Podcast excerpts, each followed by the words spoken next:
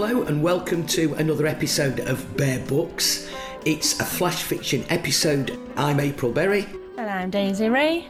Uh, yours truly has had a very stressful time, so at least you can hear me now.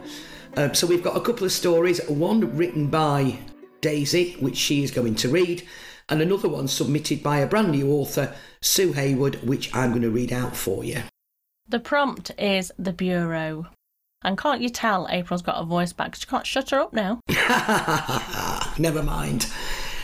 I'm actually quite sorry that I've not been able to do a story for this one, but I rest assured I will be doing a story for our anthology, which will be out around about November, ready in time for Christmas. Yes, I've said the C word. Get those orders in early. Yep. Anyway, enough of my rattling on. You are right. I have got my voice back and can rattle away with the best of them. So let's have a listen, Daisy, to your story. I'm really looking forward to that. Excellent. This one is called You're Fired by Daisy Ray. Good morning, Sandra. Help yourself to a coffee and I'll get started. I like you, Sandra. I honestly do. You've been a major part of the Bureau for as long as I can remember. You've been responsible for more hits than any other agent out there, and no one on Civvy Street would ever suspect you of being anything other than the mousy librarian they see before them. And on a more personal note, you've become one of my closest friends. We go out to dinner together with the families every Friday night, for goodness sake. You're godmother to my Amy. But in truth, Sandra, friendship only goes so far and business is business. We have pored over every conceivable scenario, turned over every case you've performed over the years, and we just can't think of a good reason to keep you any longer. All the research we've conducted behind closed doors over this last year suggests that your position as chief assassin can be more efficiently performed by a man.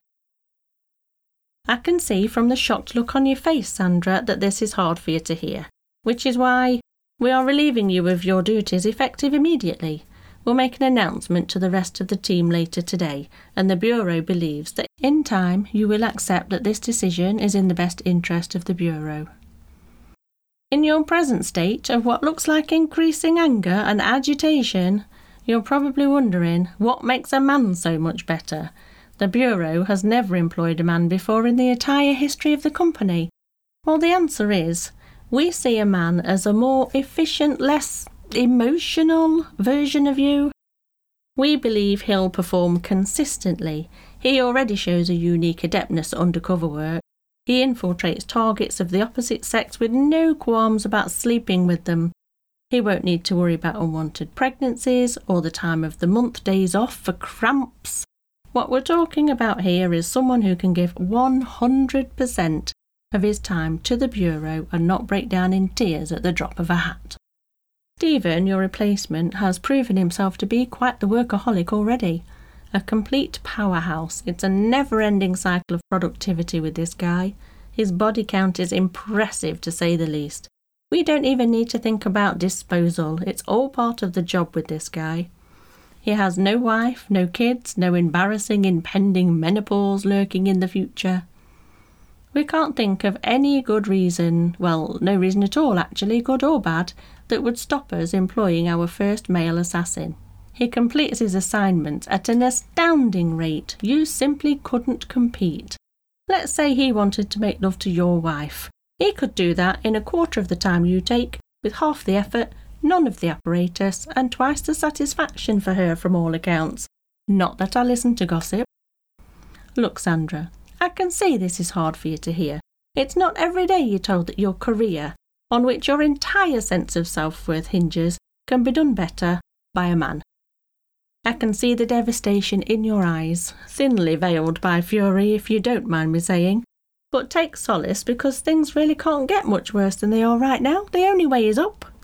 You can leave this month's ID with Jenny in HR before you leave and drop all weaponry in with Joe at the armoury. Oh, and Sandra, just in case you suspect that this is some sort of scheming, vindictive act on my part. Trust me when I say that this decision has nothing to do with you sleeping with my sister last year. Absolutely nothing to do with it at all. Sandra, Sandra, let's just calm down. Think about it. If you pull that trigger, there's no going back. Sandra, Sa-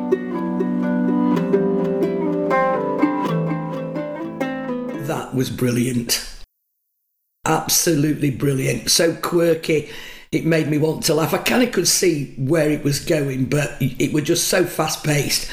I really, I think that's one of your better stories. Thank you. It was just, where did you dream that up from? Mind you, no, no, knowing your turn of mind, I'm not surprised you came up with something like that at all. I do like a little bit of a psychological twist. And when we started getting applications in for this writing prompt, they were mainly for actual writing bureaus. Yeah. So I thought, well, I'll do something completely opposite then. Because I was thinking about one about a writing bureau. And then I thought, well, maybe not then, because if they are all about that, let's have something a little bit different. You know, like when you're on Facebook and everything's scrolling past and your news feed is full of loads of rubbish you never asked to look at? Yeah. There was like this really old clip from Mr. and Mrs. Smith. Do you remember? They were both assassins. Yes, I do remember that. Yeah, that was um, it was Brad Pitt and Angelina Jolie, weren't it? Yes, when they first got together. Yeah. What sparked their relationship or whatever. But I saw that and I was thinking about doing like FBI type stuff anyway. And then I thought, well, oh, hang on. I'm glad you did. That was rather good. I didn't set any scenes and I didn't give my characters a conversation as such. It was all from one conversation, one point of view, and you had to take the entire story and all the implications of what was happening from one person's dialogue. And I think that is what I liked about it. And and there, were, there was no chance for any anybody else. It was really really good. I really enjoyed it. Thank you. Well, let's go complete opposite then and listen to you read Sue Hayward's story called The Bureau. Bureau by Sue Hayward. I thought that I would walk round Nottingham to do a bit of shopping. I passed an antique shop. The window had character and was very oldie world looking, so I went inside. It was just like an Aladdin's cave with ornaments and trinkets all over. I followed the path around the shop, hoping that I wouldn't knock anything over, because as the sign said, breakages must be paid for. I walked towards an alcove and there was a bureau. A bulb was on above so that customers could have a good look. The bureau had a typically angled top which opened downwards to form a writing desk, and it had four drawers underneath. Wow, I must have it, I said aloud. I haggled the price down to £150 with free delivery thrown in, so now all I had to do was go home and tell my husband. I had arranged to meet up with friends for something to eat afterwards, and I told them what I had bought. You're crazy, they both said in unison. That as may be, I replied, but I wasn't going to change my mind. That evening, Ian, my husband, got home from work and asked in his usual offhand tone, How has your day been? OK, but, I replied. Go on, he insisted. I'd bought myself a writing bureau, I said. And where are we going to put the darn thing? The littlest of things would set Ian off nowadays. It was like living with a ticking time bomb. The next day, the delivery driver arrived with my bureau. Careful, I said, as we wrestled it into the living room.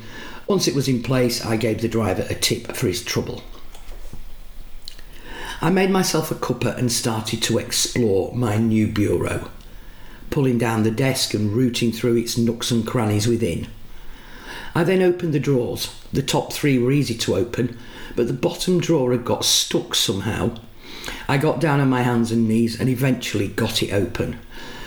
Some papers were showing, so I gradually pushed my hand inside and eased the papers out slowly, hoping they wouldn't tear. I breathed a sigh of relief as they came out in one piece. I sat back and stared at them in my hand. They were receipts and papers of some kind, and to have been hidden, they must have been of some importance to someone. I finished my drink and sat down to inspect the papers. What I was reading made me think a trip back to the shop was in order. Stuffing them in my bag, off I went. This time the shop owner was very unhelpful, saying because of data protection he couldn't tell me any information on where it had come from. He made me feel silly, so I left the shop in a hurry. I grabbed myself a coffee and made my way to the library, asking the librarian if I could use the microfiche reader as I wanted to know more about the Bureau. It took me a while, but I found that there had been a recent theft within the area and a bureau of significant value was stolen, and more importantly, that the family wanted it back if it was found. There was a grainy picture of the bureau which did look very similar to mine. After I finished at the library, I took a very slow walk home. I should ask for some advice as to what I should do, as I really wanted to keep it, but was it really mine to keep? Over tea, I asked Ian, and his reply was, Just keep the damn thing and stop harping on, woman. Honestly, whatever did I see in him? We finished our tea in silence. After Ian left for work the next day, I got my phone and contacted the original owner of the bureau. He seemed a little dubious to start off with, but when I explained I had bought the bureau, he listened intently and we arranged a place to meet that day. I was a little nervous as to whether I was doing the right thing. The time came and I met up with the original owner a Mr. Davis in the park. He put me at ease when he told me to call him John. I told him where I had bought the bureau and what I had found within the drawers. Maybe I was silly, but John was insistent that I take him back to my house and show him the bureau. It's my family heirloom, he added quickly, and offered me £200, which I reluctantly agreed to because, after all, it was going back to the owners, wasn't it? And off my bureau went. The next day, I received a phone call from a Mr. Smythe, a solicitor representing the Thornton family, and they believed that I had acquired the bureau illegally. I was asked if I had still got it, and the answer was no, as I'd sold it on. Why didn't I check that I'd given it to the rightful owner? What have I done? It is nice to have alternative views for the same writing prompt. It's one of the smartest things I think about having a writing prompt because no two people ever look at it the same, even when it's like a one word prompt. Yeah, that's true. I mean, I, I love our flash fiction, and that story from Sue, well, it made me think about somebody that that is a bit skittish, that does things on impulse, Yeah. and then kind of maybe reflects on should I really have done that? And husband sounds a right piece of work. I'd have kicked him out a long time ago. Well, implied in the story is the fact that it's a fairly new concept that the husband is a bit of a pain in the arse right now. So maybe he's going through some tough times and we don't know about it. Maybe he'll come out the other side. Or maybe he'll get dumped. Who knows? Who knows? You see, that's really funny. That the difference between the two stories, whereas yours didn't really prompt us having any sort of thoughts about, oh, well, what happened? Where did it? It was bang, bang, bang, bang, bang, and then she just shot her boss. As you do. But the one that Sue's written has prompted us to ask about the background. So it's it's how how people write stories. I think so. Sue's is like happenings. So you're going browsing around the shops, you're working your way around the pathways inside the antique shop or the older worldy place where she finds the bureau. You can just imagine the smells and the sights and the sounds inside the shop while she's browsing. I love a musty old, like Granny's attic type shop myself. There's so much stuff in them. Yeah. Thank you very much to Sue for sending that in for us, and thank you, April, for giving it a good read on her behalf. So, what we've got coming up next time? Right, well, we've got a, a- book review coming up next time, uh, and it's a book that I have got to say, conversations that we've had off the podcast, that we both like. We do, yeah. It's called Rapid Eye Movement, and it was written by Amanda Sheridan. And we were just talking actually about the beginning of the book and how good that was because it was quite gripping. April really enjoyed that, didn't you? I did, yeah. It was what the first chapter. It was what got me into a book, and I've got to say I am a little bit fickle like that when I read books because if I don't like the first chapter, I just put the book down and forget all about it. I don't. I don't like it when it's long and it's drawn out and it's trying to build up to something. Give me something to get my teeth into, and I'll continue to read your book. Well, you heard it here. Give us something to get her teeth into. Well, this is a good book by Amanda Sheridan. I'm about halfway through it at this current moment in time and I'm really enjoying it. Save it for the podcast next time. okay. Join us next time on the 30th of this month.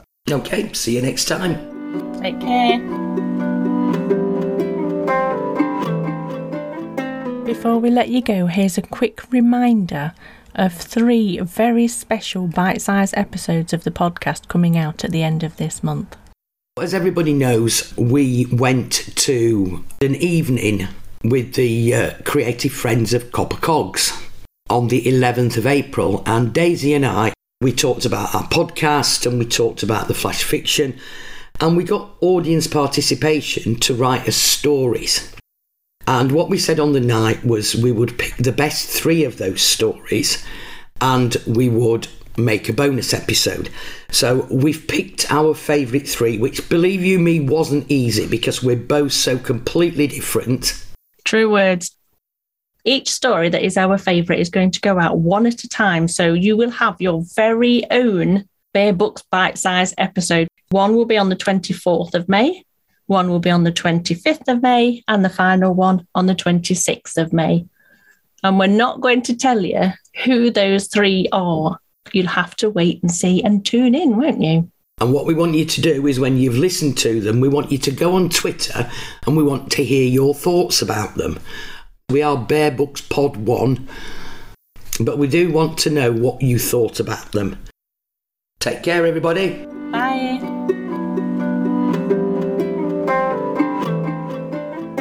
Thank you for joining us. Now you've had a listen, why not pop over and join us on Facebook, Instagram, and Twitter? Or if you want to send in your stories, email us at submissions at bearbooks.co.uk.